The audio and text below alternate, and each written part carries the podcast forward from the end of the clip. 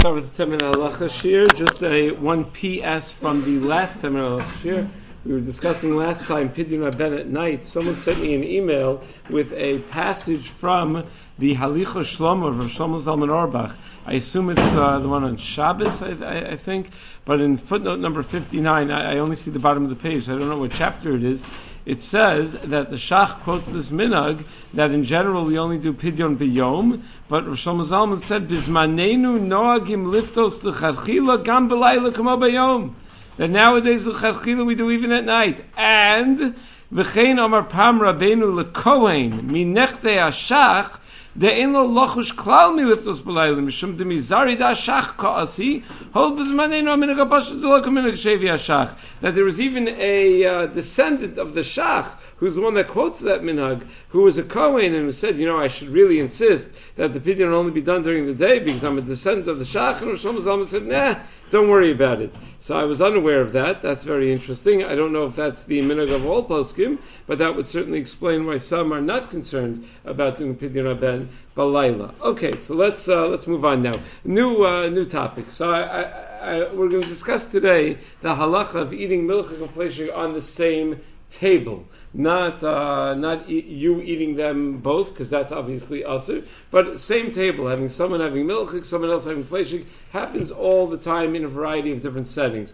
Lamashal, you're in a yeshiva and you sit down with your lunch at the table, someone else comes and brings their lunch to the table, and you're each having different things. Or you work in an office and uh, you're having one thing to eat, someone else, you know, they have a cafeteria area, someone else brings either uh, something of the other min, you're having having fleshik or you work in a non-Jewish office and someone else is bringing non-kosher. Is that the same problem as having milk inflation? Something to think about. Or you're on a uh, trip or something, and you're in, uh, so you sit in the sukkah that they build in Hershey Park or something like that, or that they build in, uh, you know, one of these public places. So you sit down at one of the tables with your, uh, with your, uh, uh, I don't know, pizza, and someone else comes and sits down with their deli sandwich. So uh, do you have to move, are you allowed to be at the same table? So let's discuss this halacha. There's a Mishnah Chulin Kuf Kimlin Beis that tells us that if you're eating meat, you're not allowed to have uh, gvina on the same table that you're having meat. Gvina, of course, is cheese, right? So there are two reasons that are offered by the Rishonim. The Rashi explains that Chazal are worried that the food might touch each other, and ubolos and mizun they'll absorb flavor from each other, and then you'll come to eat it. Meaning it's going to be just hard to like build a, a barrier between them. Some crumbs might get, some pieces might get from one to the other, and that's going to be a problem. The Ran, and it's quoted by the Tur, says that no, you're not allowed to put them on the same table because you might reach over and grab something off of the other guy's plate. So you're eating a deli sandwich, he's eating cheese you might just go and grab one off of his plate. The might nafkamina between the Rashi and the Ran, nafkamina might be something that's not likely to just uh, end up, you know, getting all over the place. Like let's say you have uh, milk in a uh, in a container, so it doesn't, you know, when it spills, you know it spills. It's unlikely for it to happen that something is going to get a little bit is going to get mixed in, and you're not going to notice. That's why the Rashash makes an interesting deal. The Rashash says, you know, that's the first mission, Perek Kol HaBasar.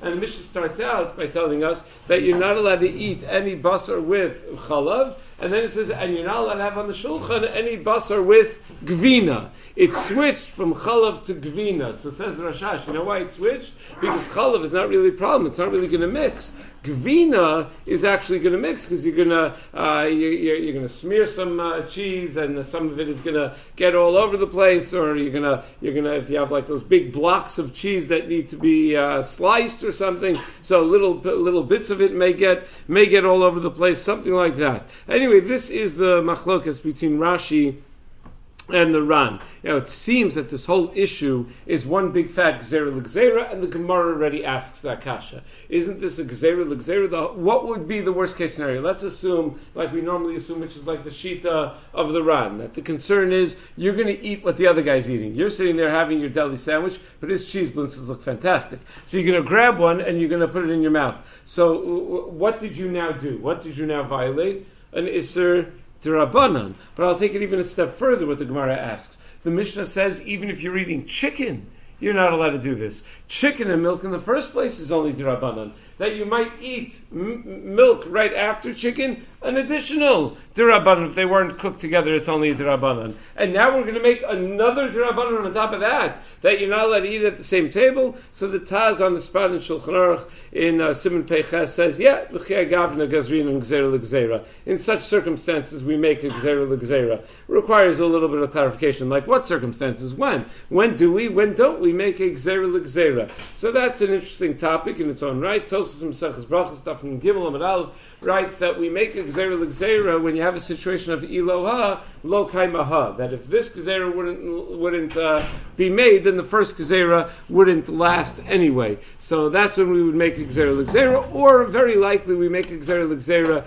when things are very likely to cause problems. So Chazal are maybe allowed to make that extra harchaka when they think that the chance of a problem is very, very high. But be that as it may, this is the Isser. So, some details about the Isser. The Teaches that although a person is not allowed to put milk and meat on the same table, non kosher meat can be on the same table that you're eating kosher food on. Why? Because you're never going to come to eat something that's not kosher. You're not going to be uh, in the middle of eating your uh, gefilte fish, and then we just had a Geirus meeting yesterday, and uh, uh, somehow gefilte fish came up, and the woman said, I don't know. I just can't. I can't bring myself to gefilte fish yet. She's not. So we weren't sure if she's ready to be Jewish. But let's say you're having some gefilte fish, and the other person is having a cheeseburger. Come on, there's no chance that you're going to go and grab the cheeseburger off the other person's plate, says the Shach. Uh, religious Jew stays away from non kosher food all the time. Milk and meat are both kosher generally. So there is a concern. You may forget yourself and you may grab something off the plate. Says the Shach, oh yeah, then what about chametz bepesach? The uh, Shach points out that in Hilchas Pesach, Shulchan Aruch Pasuk like a Shuvas Arashba, that uh, you're not allowed to eat on a table where there is chametz, uh, but no Jew would ever grab chametz on Pesach. Says the Shach, you can't ask kashas from chametz on Pesach.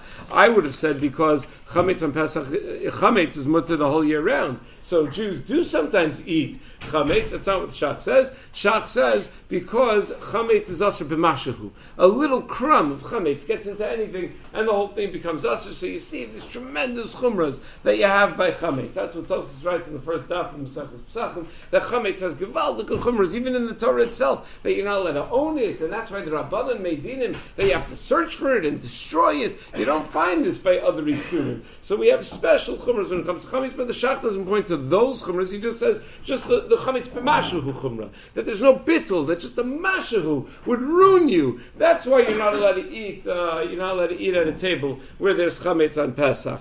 The, uh, the so that's halacha number one uh, the, uh, relating to this uh, to this inyan. That if you're eating non-kosher food, if, not you, if the other if there is non-kosher food on the table while you're eating kosher food, that's fine. There's no such gezerah. But if it's chametz and it's Pesach, that's not fine. What about what about a situation where you already had lunch? You had lunch an hour ago, and it was a delicious flesh of lunch, and now you're sitting down with a bunch of people who are eating pizza. And you just want to hang out with the chevra, they're all eating pizza. You're fleshies. You're not allowed to eat the pizza, but you're not eating right now. Is it usher to sit at the table with people who are having milchik? So the uh, Shulchan quotes from a Chuvas based Yaakov, who says that it is usher to sit at the same table with someone who's eating milchik, but the Pri Megadim in Mishbetzos Zahav Sivkat and Beis says that nah, you can't make another gzeira. You know, it's already a gzeira l'gzeira, which uh, we allowed, but uh, another gzeira that you're not even going to allow, even when you're not eating and you just happen to have had milchiks uh, or fleishiks before. Come on, that far we're not going to we're not going to go, and I think that's generally the assumption that if you already finished your fleshik meal and someone else, your friends are just sitting around having some pizza, that you're allowed to sit at the table as long as you're careful not to eat what they are eating. The Shulchan Aruch mentions another halacha that b'shulchan lavatavshil mutalitin that if it's not your table that you're eating on, but your counter on which you're preparing the food, you're allowed to have milchiks and fleishiks right next to each other on the counter. Less of a concern that you're going to come to eat because you're not sitting to eat. You're just preparing the food, so you don't need to have separate milchiks and fleishiks counters. You can prepare milchiks and fleishiks on the same counter at the same time. Now, there are a number of exceptions to this uh, to this isser. Uh, the Gemara in Maseches Chulin Daf Kuv Zayinim Beis teaches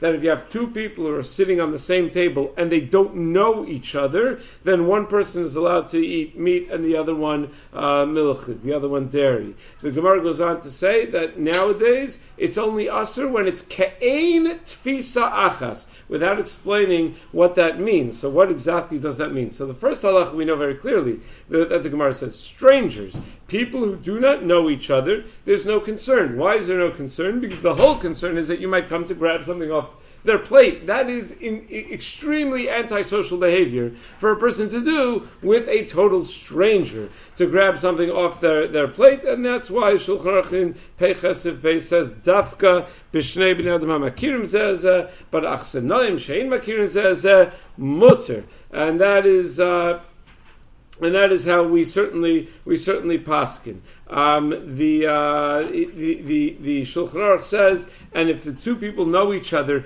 even if they are enemies and they would never share their food with each other, it's still going to be us. It's a low plug. We don't uh, distinguish between whether they're enemies or friends. The second kula that we, or the second uh, exception to this isser, is uh, when the Gemara says kain tfisa achas. A number of the Rishonim understand that it means that if you make a hecker in between, you make something to break to recognize that something that this is unusual, and therefore it will remind you not to eat off of the other person's plate. Shulchan Aruch paskins this as well in Simon Peiches Sif Beis. Shulchan Aruch says uh, what would be a good hacker? Everyone eats off of their own mappa off of their own placemat. We have such a similar thing in Hilchus Nida. When you're eating together with Ishto Nida, with your wife, and she's a Nida, you also need a hecker, and each one eating off of their own placemat is fine. That uh, presumes that that's actually a hecker, that you don't normally use placemats and eat off of your own placemats. But if you normally use placemats, then probably just having placemats, separate placemats, is not enough. It could be argued, though, that when one person is eating milk, the other person is eating fleishiks, having different colored placemats, one that's a milchig, one, that, one that's a fleishik, one would work. The Shulchan Aruch writes another example is even if they're eating on the same mappa, but they put beinehem pas lehekera mutter. They put bread in between them as a hecker. That too is mutter. The Rama adds, if you eat from the bread, that's no good. That's not a hecker. That's just part of the meal. But if you, it has to be something that's there just as a reminder. So this is not a bread meal. This is not bread that you're eating from. In fact, Rama says, if you're eating milk because the other person's eating flesh, or vice versa, you're not allowed to be eating from that bread because you're not allowed to share bread when one person's eating milk and the other person's eating flesh. The Rama says another possible hecker is a pitcher that uh, you drink from if it's not normal for you to have the pitcher on the table. They used to have like a bar on the side where they would get their drinks from, and they didn't keep drinks on the table. That was not so classy to keep drinks on the table. So if that's the case, that would be a hecker. The key is you're looking for something that wouldn't normally be on the table. So it would be something that's uh, recognizable. I used to say a cell phone, but I think now cell phones are very commonly on the table. So I'd say you're wearing your uh, your Fitbit. You take off your Fitbit. You're not gaining any steps or anything anyway. You're doing the opposite. So you, you know you can put your Fitbit on the on the table, and uh, that will would be uh, would be a hecker. Um, now, where does the hecker have to be? So Yalkut Yosef writes that the hecker needs to be put in between them, not on the side of the table. The whole point is on your way to go grab the food, you'll realize that it's there, and also it has to be something that has a certain substance or height to it. You certainly can't just put like a postage stamp or something as a uh, as a hecker or a ring or something like that. Um, the Teshuva says that if two people are sitting very far apart from each other, and so far apart that they can't reach each other to pass things from one to the other, that would be enough of a hacker. You don't even need a hacker in that situation, because again, there's no concern that you're just going to accidentally or uh, unthinkingly grab something. By the time you get up to go to get it, you'll realize. When now there there there are certain cases where at least some poskim hold that even with a hecker it doesn't work. Yalkut Yosef writes in Sivkat and Chav that if a person is sitting alone and eating meat, you cannot have any milchig dishes on that table, milchig foods on that table. Because Yalkut Yosef argues, as Rabbi Yitzchak Yosef, chief rabbi, you need like a double defense system. Number one, you need a hecker. Second, someone else who might be able to remind you, hey, wait a second, eating fleischigs, don't eat this milchigs. Right? That's and if there's no one else there, it's just food sitting there, even with a hecker, not good enough. You have to remove the food from the table. You have to remove the milchik food from the table when you're eating fleischigs. That's what he suggests, and he therefore even takes it one step further, and he says if you're eating fleischigs and there's a young child at the table eating milchigs, even with a hecker, not good enough.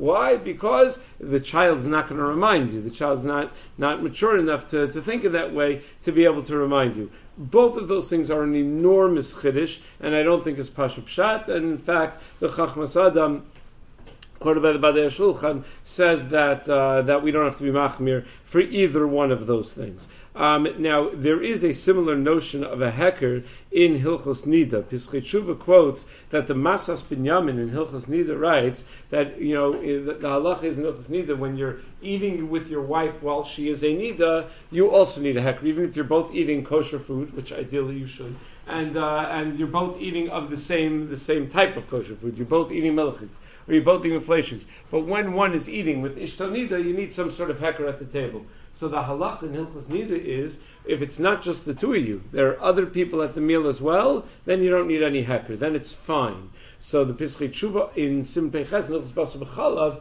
says, oh yeah, so probably the same is true when it comes to eating basar and chalav. One person's eating basar, another person's eating chalav. As long as there are more people at the table, that's fine. That is a huge chiddush to the point that it does not seem to be correct at all. The Badei Shulchan points out in the Biurim, no, no, no, these are two totally different halachas. Why do you suppose it is that you need a hecker when a man is eating with his wife when she's in Nida? What's the purpose of the hecker? Stop them from being romantic, right? So you know it's not romantic? When there are other people at the table. Why do you have a hecker when you're eating basar and chalav? Because you don't want to eat the chalav while you're eating basar. We're afraid you can come to eat it. A bunch of chevra around. You ever go to a restaurant with like ten people or whatever, like a big group? So what do people often do? The larger the group, the more likely it is to happen. Everyone shares, you know, a bunch of dishes on the table. So I don't know. I don't know if we can rely on that kula, even though the Pischei Tshuva quotes it. It seems very, very difficult to rely on that uh, on that kula. Um, the, uh, the, the, so uh, okay, so those are some of the halachos of uh, of eating milk, having one person eating milk while the other person eating meat on the same table. Okay.